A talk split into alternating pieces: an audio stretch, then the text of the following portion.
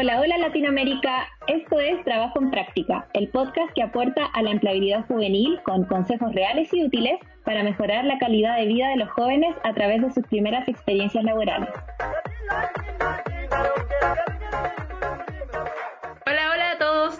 Todo es séptimo capítulo ya de trabajo en práctica eh, y esta vez vamos a hablar de una modalidad a la que nosotros todavía no estamos tan acostumbrados que es la modalidad de entrevistas grupales que se ha ido adoptando y que queremos saber más o menos cómo es la dinámica, cómo la podemos sobrellevar, cómo, qué tips podemos tener para prepararnos para esto y para eso nos acompaña Mario y Sofía. Em, pero antes de eh, darles la pasada a los saludos, quería eh, recordar que hoy domingo 6 de junio celebramos el aniversario número 9 de First Job. Así que no sé si los Big Bosses quieren decir unas palabras al respecto. Sí, Nacha, saludarlos a, a, todos y a todas. Muy bienvenidos a este capítulo. Estamos muy contentos de grabar hoy día. Es un día especial, a pesar de ser día domingo. Estamos de aniversario, cumplimos nueve años. Así es que mandarle un gran saludo a todo nuestro equipo que, mm, que estuvieron hoy día en, WhatsApp mandando felicitaciones. Em, agradecerles por todo el trabajo, el esfuerzo y todo el acompañamiento que nos han dado en este proceso, a todos quienes han trabajado con nosotros en estos nueve años. Muchas personas han trabajado en, en este periodo, personas con las que seguimos en contacto hasta el día de hoy, gente que, que personalmente también quiero mucho. Agradecerles también a nuestros clientes, a los, a los amigos que siempre nos han acompañado. Así que de verdad súper contenta y esperamos que se cumplan muchísimos años más. Yo me sumo a las palabras de Sofía, aparte agradecer nuevamente a los más de 30 personas que hoy día componen nuestro equipo por estar presentes en estos nueve años y agradecer a todos quienes han sido parte de esta historia eh, como dice Sofía, que han sido muchísimas personas que todos han dejado algún grano de arena en, en, este, en este camino. Eh, agradecer también la confianza de todos los usuarios, ya no sé, creo que llevamos unos 300 mil o 500 mil usuarios en total, eh, quienes han apoyado nuestra plataforma, quienes nos siguen en redes sociales, para quienes no nos sigan ahora lo puedan hacer y, con muchas ganas y esperanza en lo que se viene. Creo que estamos justamente en estos nueve años cumpliendo una tercera o cuarta ola de lo que es eh, nuestra etapa como, empresa, como emprendimiento, y, estamos con un, desarrollo muy interesante sobre las cosas que queremos hacer.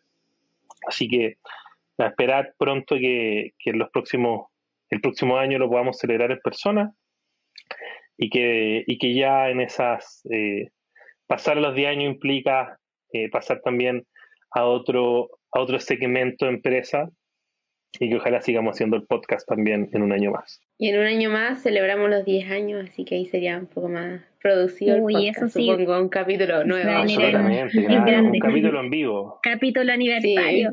Sí, sí con todo. con todo, sino para qué. Ya, empezamos con la ronda de saludos de siempre porque First Job es internacional y nuestro equipo también lo es, así que partimos con Perú, bueno, Chile, Bolivia, El Salvador, México y Colombia y seguimos con los países donde se encuentra First Job como Nicaragua, Ecuador, Panamá, República Dominicana, Argentina, Guatemala, Costa Rica, Honduras y Brasil y sin, sin querer dejar a nadie afuera también porque recordamos de nuevo que nos están escuchando desde Estados Unidos. Excelente. Excelente. Y por ahí también gente en Europa que nos escuchaba y en Asia. Ahora sí, eh, démosle con la parte que nos convoca hoy, que son esta, esta modalidad de entrevistas eh, grupales, ¿cierto? Yo, como les comenté antes de empezar a grabar, eh, había visto que habían dos modalidades, una con múltiples entrevistadores, que me parece un poco más intimidante, y otra con múltiples entrevistados. Así que partamos con, con la primera, cuál es un poco cómo me debería comportar en esa situación. Igual es, es un poco más incómodo no tener a tantas personas que te pueden hacer preguntas y, y de distintos cargos, a veces de distintas áreas. Sí, yo, yo creo que acá podríamos recordar uno de nuestros primeros capítulos que hablamos de buscar empleo, es como estar en Tinder, algo así creo que se llamaba, donde el proceso de entrevista lo podríamos asociar como una cita, una segunda cita o incluso una tercera cita, ¿no? Eh, y sobre todo yo diría hasta entrevistas grupales, ya podría relacionarse como, no sé, una invitación a una cita que están los amigos de la persona con que tú tienes la cita. Eh, que se vuelve quizás un poco más difícil, donde tienes que interactuar con más gente eh, y donde hay ciertos protocolos ahí que te puedan permitir interactuar, ¿cierto? Que acá en el proceso de avance de la búsqueda laboral ya pasamos un primer filtro que es eh, que nos vea nuestro currículum, que cumplamos los requisitos para el cargo, que probablemente en esta primera entrevista tengamos una opción, a veces ocurre que la entrevista grupal es posterior a la primera entrevista o resulta ser también la primera entrevista, ¿sí? No, todas las empresas tienen diferentes protocolos.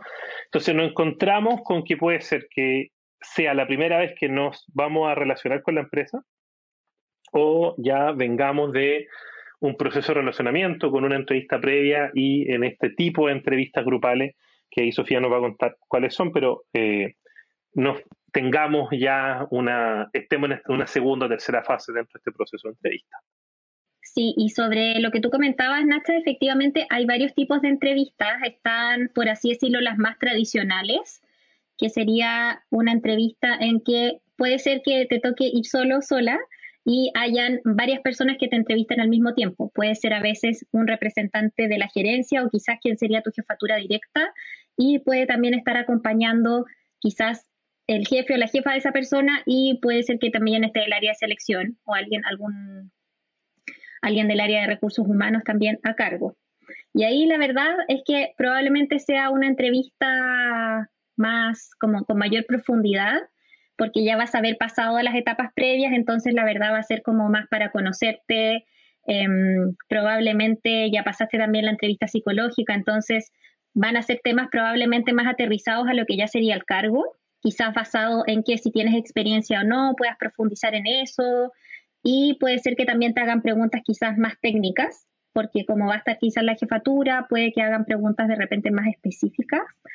Lo que yo recomiendo en esos casos, o sea, siempre mantener la calma, pero tratar de responder dirigiéndote a todos los públicos, o sea, al, al, con un discurso que sea bastante transversal, cosa de que encantes tanto a quienes serían de tu área, las jefaturas, pero también las otras personas, porque a veces pueden participar de otras gerencias y en el fondo tienes que de alguna manera ser un perfil atractivo en tu discurso para esas personas, que no sea quizás algo tan técnico, tan específico, sino que a ver qué es también tu motivación por la compañía, qué es lo que tú puedes aportar a la empresa, y ahí obviamente va a haber una pauta de preguntas eh, o una ruta que seguir. Entonces, em, la verdad es que los consejos son muy similares a los que habíamos hablado de la entrevista de trabajo, salvo que aquí el, el, el interlocutor no va a ser solo el área de selección. Entonces, más allá de demostrar las competencias, probablemente el, discurso sea un poco más profundo, lo, que se hable.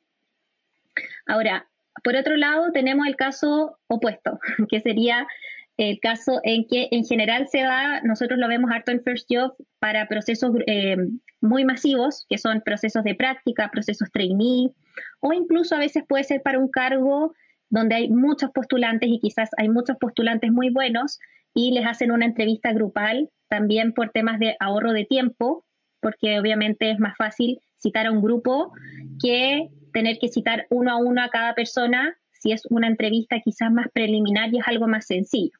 Entonces ahí a veces está la entrevista grupal que es em, quizás ahora en modalidad remota, todos se conectan y hay un, en general es un psicólogo, psicóloga del área de selección y hace eh, probablemente una pregunta que tienen que ir respondiendo cada persona, a veces en turnos o se pueden ofrecer, y en general les va haciendo las mismas preguntas a cada uno, que es como son las típicas preguntas de las entrevistas iniciales de presentarse, la motivación por el cargo, por la empresa, pero la verdad es que no se profundiza mucho en, el proceso porque probablemente de ahí van a filtrar a quienes pasen a esta entrevista eh, que va a ser uno a uno, quizás con la jefatura, y ahí en el fondo pueden ir avanzando en el proceso. Eso por mi parte sería como lo más tradicional.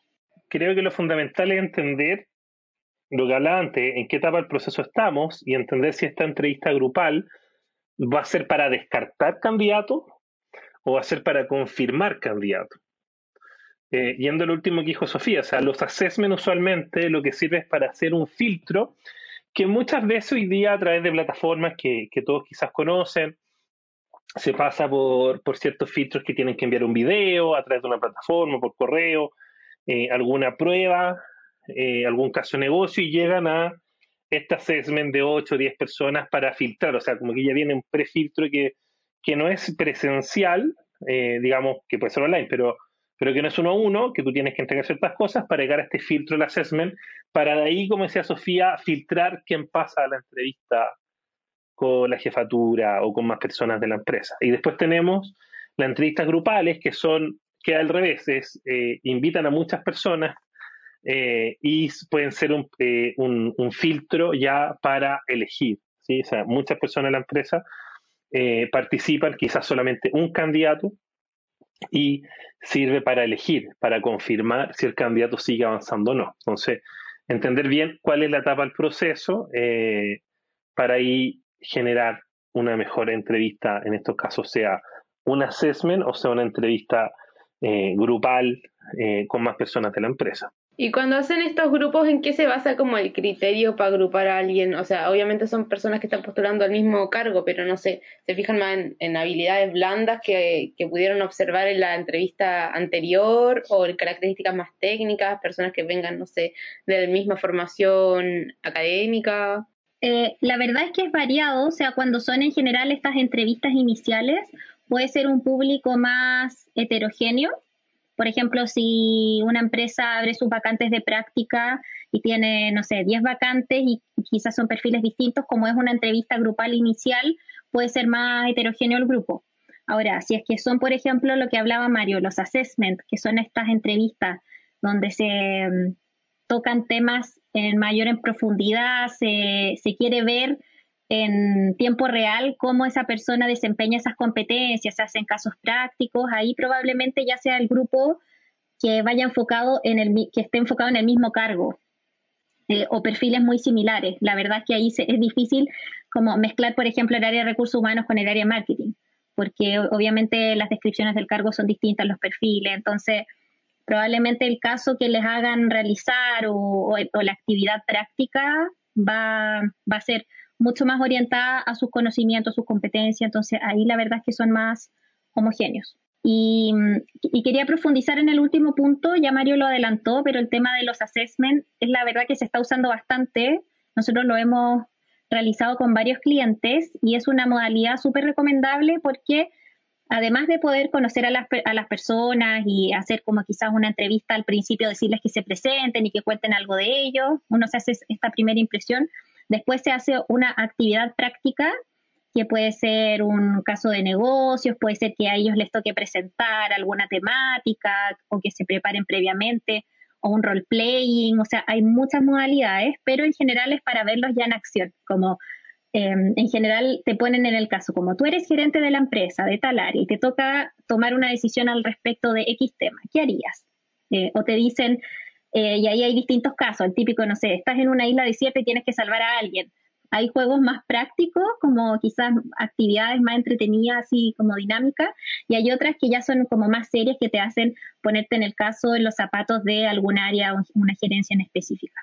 Claro, ahí yo creo que hay un poco lo que se busca en la diferencia es si, si me ponen el caso de, de, de ponerme en los zapatos de alguien de la empresa, es ver cómo voy a reaccionar frente a un puesto de trabajo eh, frente al desafío que puede tener el cargo y estas cosas más lúdicas que hizo Sofía, que no sé, a todos les dan un rol. Oye, tú eres, no sé, piloto de avión, tú eres médico, tú eres enfermero, tú eres banquero, y que una isla desierta. Eh, a quienes salvan, también eso es para ver cómo toman decisiones, o sea, es, más psicológico, eh, e, evalúan más la manera en cómo van a procesar, entonces también ahí cada uno de ellos se enfoca en diferentes temas, pero creo que acá lo más importante es entender que lo que une a ambos es el proceso de argumentación. Los procesos de argumentación de las tomas de decisiones son las que van a mandar, evidentemente, en, que ustedes puedan avanzar o no. ¿Y estas temáticas los postulantes las conocen antes o en verdad es un factor sorpresa y tú llegas y te conectas y en este caso tú llegas, te conectas en este caso, eh, y te dicen ahí recién, eh, es, un, es un debate, eh, recién te presentan la, situación o tú igual tienes algo, de información para prepararte. Es variado, la verdad es que pueden ser los dos casos. Puede ser que ellos te envíen, por ejemplo, algún texto, te envíen, em, no sé, estamos en este desafío, estamos haciendo este desafío de innovación y tienes que preparar una presentación de cinco minutos Em, resolviendo esta temática y la vas a presentar en, el, en, el, en la entrevista grupal. Entonces tú puedes prepararte y en la entrevista grupal te van a hacer presentarla. Eso es como una preparación previa. Y lo otro puede ser que en el momento te digan, mira, tienes 10 minutos para preparar una presentación, que también ocurre. Como te asignamos este tema, tienes 10 minutos y tú en esos 10 minutos tienes que prepararla y defenderla ante el, equipo que te esté observando y, o un jurado, etcétera. Entonces, ambos miden distintas cosas, o sea, como el trabajo bajo presión, a veces puede ser que te cambien las reglas, o sea, la verdad es que ahí depende mucho de lo que se quiera medir. Pero, pero sí, hay, mucha libertad y, y, mientras más creativas las empresas pueden hacer de verdad cosas muy, muy entretenidas también nosotros me acuerdo con un cliente hicimos, creo que hice algunas cosas con Lego, Sofía, tenían que construir algo con un Lego. Eh, sí. Varía mucho, yo creo que en el mundo presencial, en el mundo pre-COVID, era aún más loco lo que se podía hacer. Eh, siento que en el mundo post-COVID se estandariza un poco lo que se les puede pedir, porque muchos están desde sus casas, quizá el Internet les puede fallar, entonces hay que estandarizar un poco más los procesos eh, de eh, lo que ustedes como candidatos que no están escuchando van a ver. Usualmente hoy día en un assessment, en una entrevista grupal virtual, eh, en el caso del assessment les van a pedir quizás resolver algún caso, hacer un PowerPoint, quizás de uno o tres slides y que ustedes puedan explicar. y en el caso de las entrevistas grupales probablemente se dé mucho más en un contexto de discusión, ¿sí? si, es que, si es que hay más candidatos, porque también podemos, tener entrevistas grupales con muchos candidatos, o sea, no sé, seis candidatos y tres entrevistadores, y el objetivo de lo que se busca también ahí es la discusión, ¿cierto? La argumentación. Eh, y hay ciertos tips de, oye, ¿quién empieza? ¿Cómo me presento? Eh, y un poco lo, lo, que hablábamos, creo que hace un par de capítulos, de, de cómo yo afronto una entrevista, cómo yo ordeno este storytelling hoy día en un contexto donde voy a interactuar con más personas. Entonces, a veces los assessment se enfocan en hacer storytelling y otros no se enfocan en hacer storytelling y ahí es donde uno tiene que, ordenarse. Em, que creo, Mario, que ahora podríamos dar algunos tips de eh, cómo enfrentar mejor estos assessments según los casos, quizás los casos que hemos vivido nosotros o eh, no sé si te ha pasado, Mario, yo quería contar una anécdota, pero creo que les va a servir bastante. Hace poco estaba en un, en un assessment con un cliente y les dimos cinco minutos para que entre todo el grupo, eran diez personas, pudiesen discutir sobre un tema y llegar a un acuerdo. No había una respuesta correcta, la idea es que cada uno diera su punto de vista y tenían solo cinco minutos. ¿Qué ocurrió? La primera chica habló cuatro minutos. Entonces, al final, claro, ¿qué es lo que pasa? Esta chica probablemente, o sea, yo sé que no, no la, probablemente no la van a elegir porque tú tienes que estar consciente de que estás en un contexto grupal y de que no están analizando solo lo que dices tú, sino que también cómo te comportas y cómo interactúas con el resto. Entonces, esta chica que habló cuatro minutos, al final se tuvieron que pasar en el tiempo, el resto tuvo que hablar muy poco y, te da a entender que, claro, no incentivó la discusión, no pudo participar el resto. Entonces, punto menos.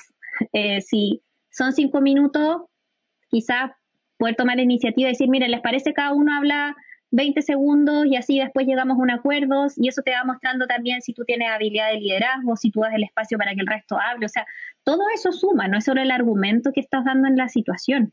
También que se da mucho que nos preguntan como en una entrevista grupal, ¿qué me recomiendan? ¿Hablar primero, hablar el medio, hablar al final? Eh, ¿Qué pasa si hablo al final? Ya quizás no me toman tanta atención o, quizás van a pensar que soy una persona más tímida. Eh, la verdad es que depende mucho, o sea, voy a dar quizá una opinión personal. Es súper bueno que alguien se ofrezca a hablar al principio, se ve como mal cuando nadie habla y es como que uno tiene que elegir, como, por favor, alguien que... Siempre voluntario, esa es una regla en la vida. Siempre es bueno ser voluntario, sí, siempre es bueno ser voluntario, pero también quizás si son varias preguntas, no ser voluntario en todas, quizás también dar el espacio para que otra persona hable. O sea, como les decía, estamos en un contexto grupal, entonces influye también eh, si es que yo voy a opinar sobre algo que dijo la otra persona y me voy a quizás tomar de su idea, decir, mira, como dijo Mario, ¿qué hice? Me acordé del nombre y me acordé de su argumento. Significa que estuve pendiente de lo que esa persona dijo. Y eso obviamente... Es un gran truco. Sí, es un gran truco.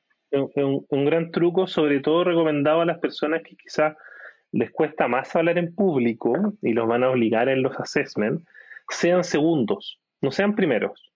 Sean segundos porque así pueden ir con más confianza viendo cómo lo hizo una persona, si lo hizo bien, si lo hizo mal, entonces ahí pueden aprender de los errores y, como dice Sofía, tomar, oye, eh, cómo se llama, qué es lo que dijo, argumentar a favor, argumentar en contra.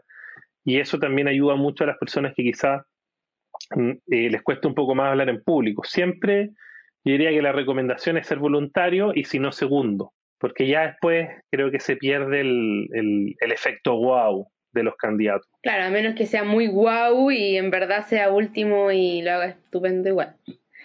Pero en general, ¿cuál, cuál es como el filtro que se hace en esta entrevista? Estaba pensando, claro, si eres último, quizás no es tan malo, pero tienes la tarea de quizás hacer un resumen o hacer ese análisis de tomar los argumentos de todo y llegar a una conclusión. Como que de esa manera podrías quizás dar una, buena impresión. Mira, tomo lo que dijo esta, esta, esta persona y la verdad yo le agrego esto y siento que esto sería, igual demuestras bastantes competencias, tuviste que escuchar a un grupo grande de personas, hacer una conclusión, entonces la verdad que también es una, es una opción. Puedes demostrar la misma seguridad, encantar igual a la persona que te está escuchando, así que en ese sentido no, no se urjan, no, no sufran si llegan a, a ser de los últimos. Sí, yo creo que todo va a depender del contexto en realidad, pero, pero recomendemos, o sea, en resumen, traten de ser voluntarios segundo. Esa es como la, recomendación. Ley de vida. Ley de vida, exacto. Sí. Y, si soy el líder eh, en el grupo, ¿necesariamente me van a, comillas, preferir por eso? ¿O no es tan regla? Yo creo que no. Creo que acá tomando algunas experiencias que hemos estado en assessment presenciales anteriormente con clientes, no necesariamente se indicaban por el líder, porque quizá a veces siendo líder tú tienes, eh, si lo haces mal, está más expuesto, o sea, como que se mire, se, se mide con otra vara. Eh, si, si, no sé, si llega a no ser líder o a no presentar, necesariamente no te van a elegir. Evidentemente, vas a tener más chances, sobre todo lo que dice Sofía cuando dicen, ya, a ver, organícense, y si hay alguien que quiere saber, bueno, ¿cómo vamos a elegir el líder? ¿Hay alguien que quiere ser líder? ¿Hay alguien que se ofrece? ¿Lo hacemos por votación?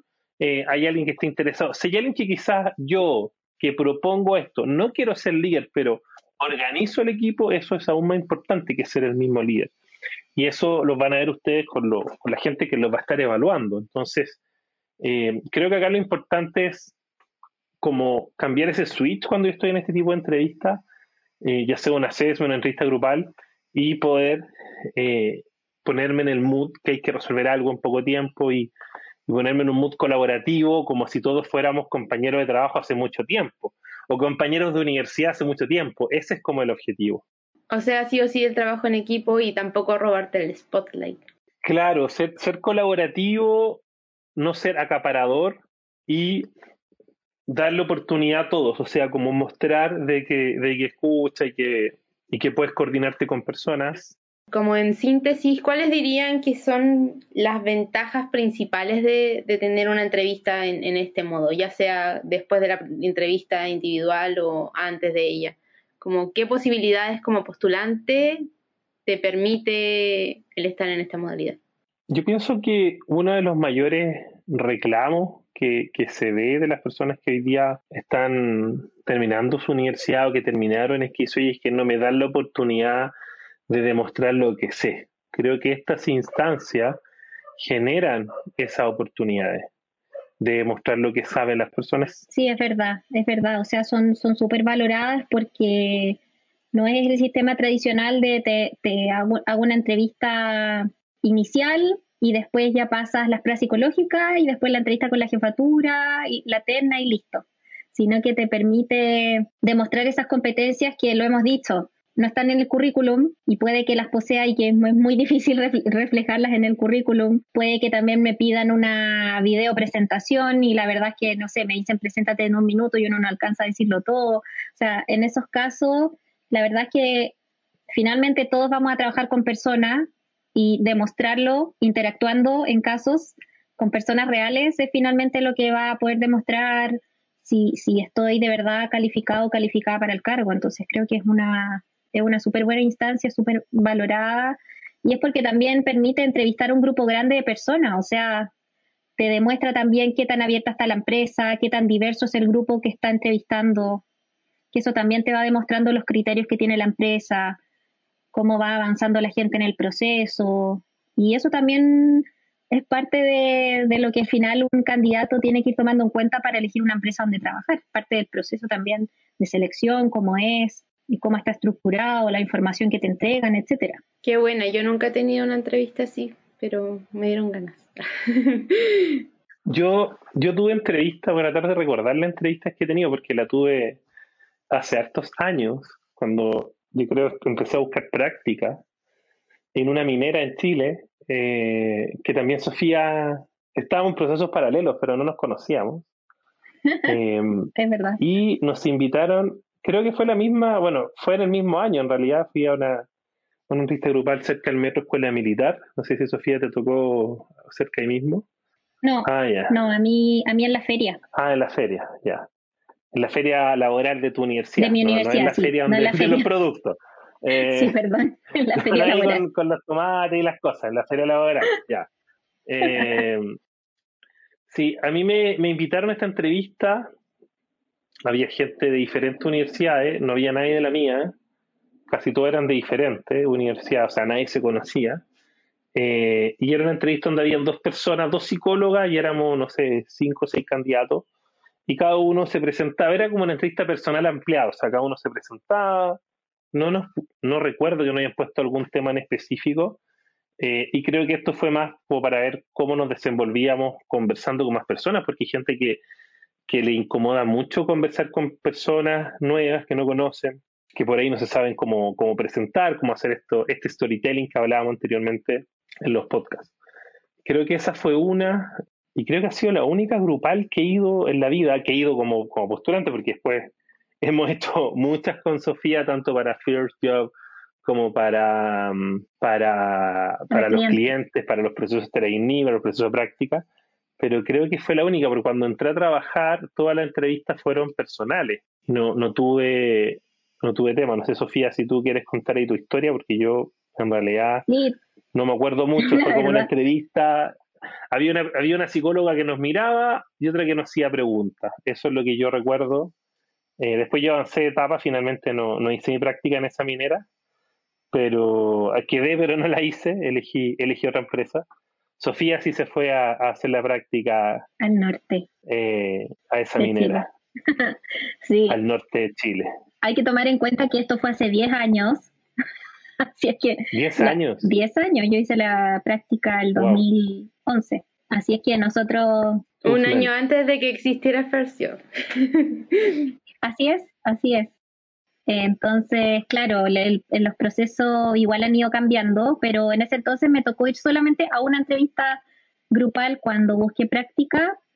Fue en una, en una sala de reuniones, me acuerdo, éramos muchos, yo creo que éramos unas 30 personas, también de diversas universidades, no era como un cargo en específico, sino que era esta entrevista masiva donde todos postulaban a cargos distintos y nos hicieron pasar uno por uno adelante, presentarnos y ahí teníamos que responder una pregunta, la verdad no me acuerdo, pero no medían la interacción con el resto, sino que solamente había que veían tú cómo, cómo te comunicabas, como era una entrevista muy sencilla. Tu, performance personal. Claro, mi performance. Y, y, claro, y se pasó la hora porque eran 30, entonces uno tenía que esperar que pasaran uno por uno, pero claro, no hubo mayor interacción con el resto. Todas mis otras experiencias han sido ya con clientes y desde el otro lado del, de la vereda. Pero sí, eso, la verdad, muy parecido a Mario. No sé si a ti te ha pasado, Nata. No, nunca. Solo individual. Yo, yo creo también nos pasó, nos pasó también, ya por el otro lado, eh, experiencias súper buenas Eh, me acuerdo para un banco que organizamos una en, el estadio que ellos tenían, con, como con 100 personas, que fueron entrevistas grupales de 10, de grupos de 10, eh, que lo hicimos cerca de dos años, actividad. También con otro banco el tema de los Legos, eh, y ahí con varias empresas hace poco, con Schneider, que, que hicimos todo su, como apoyarlo, porque no lo hacemos nosotros, o sea, no decimos nosotros, nosotros lo que hacemos como First Job es ayudarlo a organizar. No, no evaluamos, pero ayudarlo a organizar esto a, los reclutadores con, con, sus programas de práctica y ahí yo diría que uno ve casos bien particulares. Nos pasó una vez una postulante que partimos la, la prueba, la, la persona de Schneider le explicó lo que había que hacer, ella estaba evaluando y, y le dijimos, miren, tienen, no sé, 10 minutos para hacer esto, o sea, algo puntual, donde no te van a evaluar las, no las formas, sino el fondo, una presentación. Y se terminó el tiempo y, no sé, de las cinco personas, solo tres terminaron de hacer el tema dos, como que lo dejaron incompleto. Y una chica fue como, oye, es que mm, eh, mi papá se llevó el por error se llevó el cargador de mi computadora, entonces se me va a pagar. Se me va a pagar y quiero saber si puedo presentar primero y ni siquiera había terminado el tema. Entonces, esas cosas yo creo hoy, cuando tenemos entrevistas grupales o cuando estamos en, en, un tema, porque la entrevista personal quizás se puede dar con mayor confianza y la gente puede entender de que, no sé, oye, estás con algún problema, pero en la entrevista grupal, como estás con más gente, no se va a ver chance de repetir.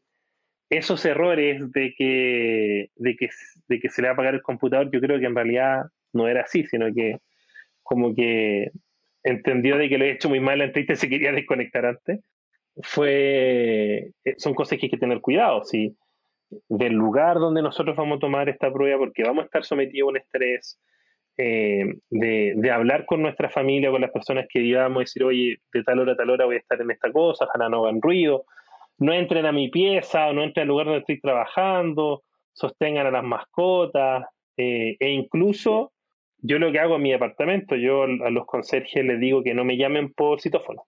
desconecté el citófono, porque si no uno estaba en reunión y sonaba. Entonces, yo me desconcentraba. Si, si hay gente que vive en departamento y le suena el citófono, se van a desconcentrar. Entonces, esas son, son técnicas para que ustedes hablen y, preparen su espacio para, para estar en una reunión con más personas y quizás espacios que no se van a volver a repetir si que ustedes tienen alguna falla.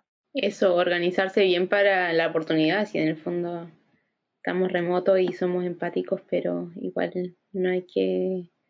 No puedo no decirlo en chilenismo, pero no decirlo en chilenismo, pero no hay que dar la cacha. no sé cómo decirlo. Traducción, por favor. no hay que dar papaya, como dirían en Colombia. Eso, no sé cómo lo dirían en México, pero ahí nos funan si no nos entienden. y ahora vamos a pasar a la última sección, que es... Sofía, Sofía parece que tenía algo que decir, ¿o no? Ah, no, dijo confirmo por lo de tu citófono.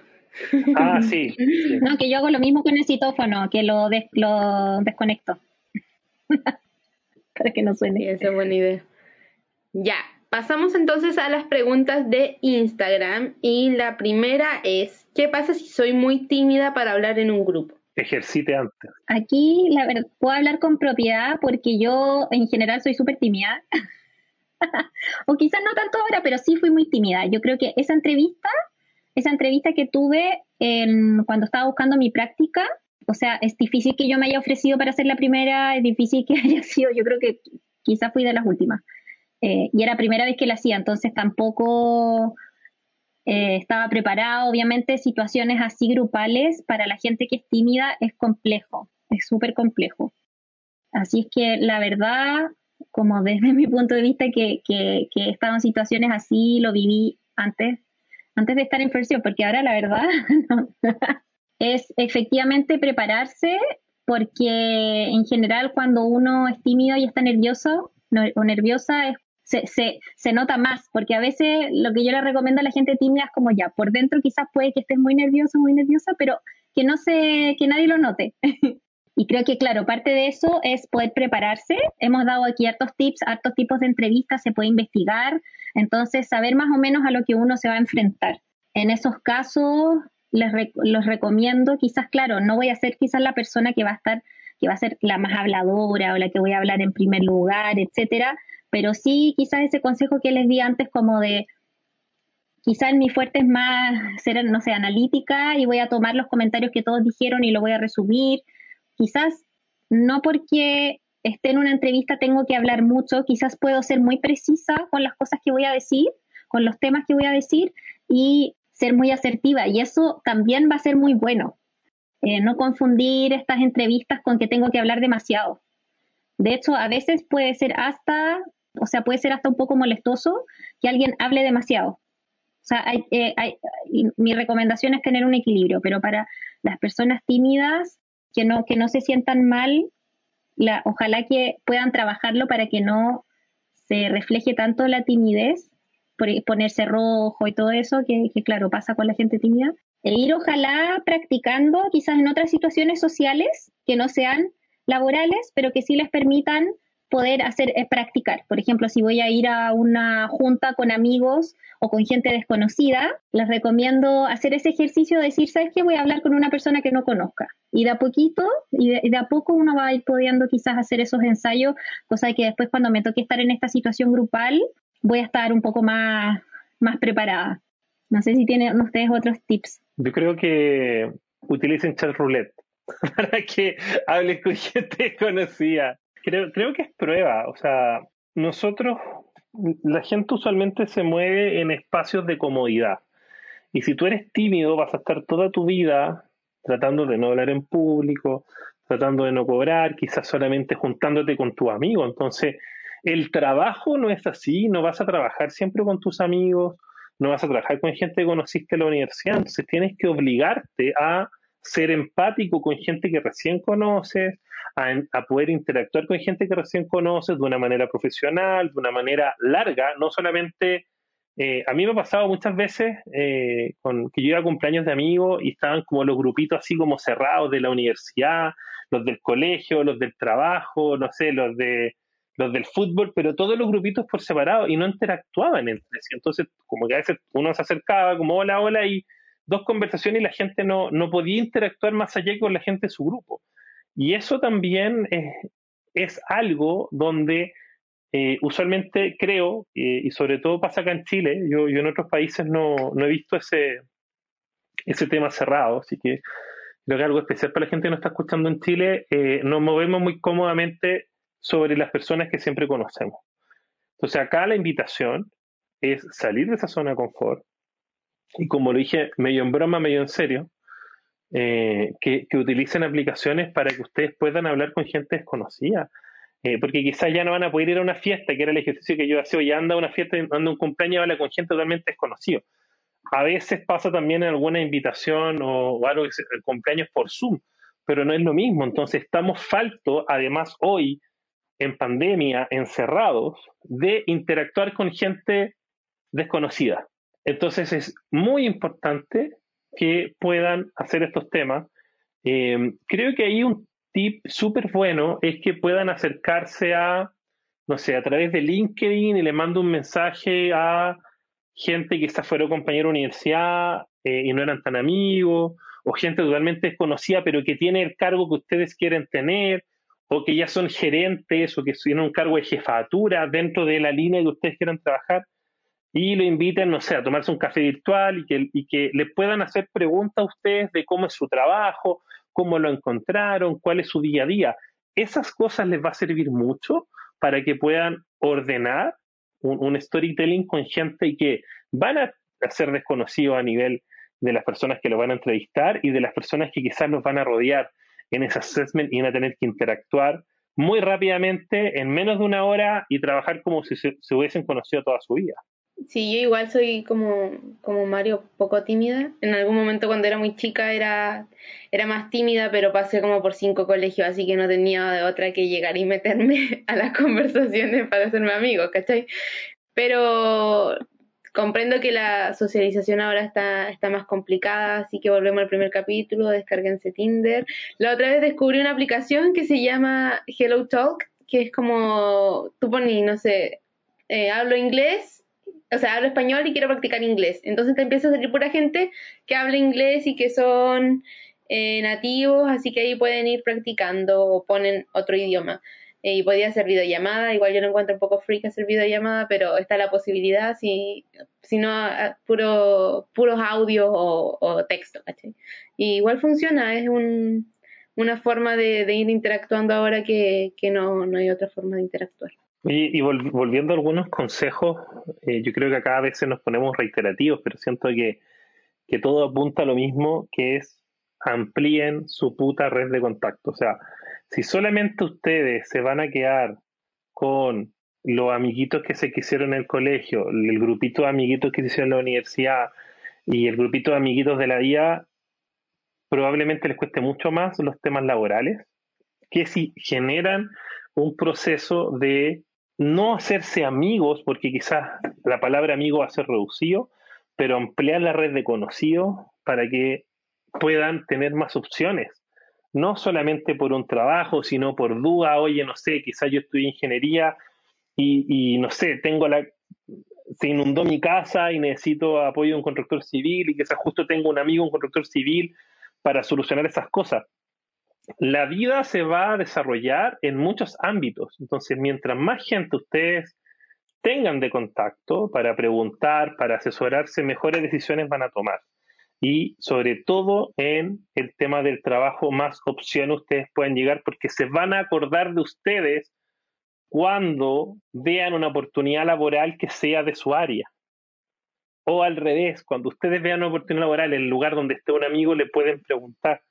Entonces, eh, creo que sobre todo en Chile, que son de espacios muy cerrados, ábranse, generen, integran a sus amigos de diferentes áreas, para que se conozcan, para que se generen sinergia, porque eso también les va a ayudar a usted a desarrollar un mejor eh, futuro laboral. Hay que recordar que cerca del 40% de los trabajos hoy día los jóvenes en Latinoamérica lo encuentran por referido, por algún amigo conocido. Entonces, piensen que si se van a ir por el camino difícil o por el camino más fácil o, más efectivo.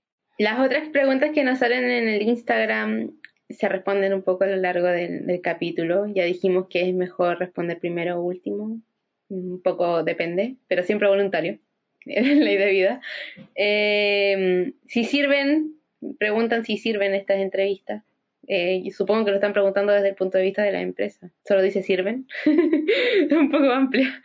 Pero asumo que check, que te que sirven. Y tips. O sea, o sea, yo creo, yo creo que la pregunta es como, ¿sirven para ser contratado? Claro, porque vas a poder demostrar lo que sabes. Ese es como el... Mostrar tu potencial, por supuesto. Sí, yo creo que amigo está respondido. y ahí se terminan las preguntas porque luego la siguiente viene con tips que es a lo largo del capítulo y cómo destacar en una entrevista grupal. Bueno, sobre los tips, eh, prepararse, organizarse, eh, practicar y tampoco robarse el spotlight y siempre voluntario, sino segundo. Y mantenerse atento también a lo que dicen tu, tu grupo, no, no quedarte tú encerrado en tu idea. Oye, ahí hay un punto, yo soy súper malo para recordar los nombres, pero pésimo, pésimo. Entonces, lleven siempre, cuando van a una entrevista o si viene una entrevista eh, grupal vía cámara, siempre un lugar para anotar que no sea su celular. Una libretita, una hoja, para ir anotando. ¿Quién habló primero? Y pueden poner primero, cómo se llamaba, cuál fue la idea principal. Esos ayuda a memorias, son súper útiles. ¿Cómo se llaman los entrevistadores? Yo soy pésimo para los nombres. Eh, y ese era algunos tips que yo usaba para acordarme los nombres de las personas. Sí, eso, la, la, libreta da otro mensaje. A mí me ha pasado en, en experiencias de entrevistas de, de, la universidad y siempre ando con la libreta. Yo sé que es media ñoña para mi generación, pero nunca se sabe cómo lo va a agarrar el entrevistado, así que mejor tener siempre una libreta y un lápiz. Sí, o sea, claramente el celular no se mira en toda la jornada y ponerlo en silencio, por supuesto, y Está modo avión. Modo avión, exacto, que no suene nada. Modo avión, ni siquiera silencio, claro. Apagarlo también es una muy buena opción. Sí, sí. Eso, ya respondimos todas las preguntas de nuestros usuarios, así que ya vamos a cerrar el séptimo capítulo de Trabajo en Práctica eh, que se graba en el día del aniversario de First Job, que día más importante para Chile. Y para Latinoamérica. y pronto para el mundo. Y pronto para el mundo, por supuesto. Dejar los invitados de nuevo a que se creen una cuenta en nuestra plataforma www.firstjob.me para que encuentren sus primeros trabajos y su práctica deseada. Asimismo que nos sigan en nuestras redes sociales, arroba firstjobme en TikTok, Instagram, LinkedIn y Facebook. Y recordarles que nos pueden escuchar tanto en Spotify, Apple Podcasts, Evox y YouTube. Gracias chiquillos por estar este día de aniversario.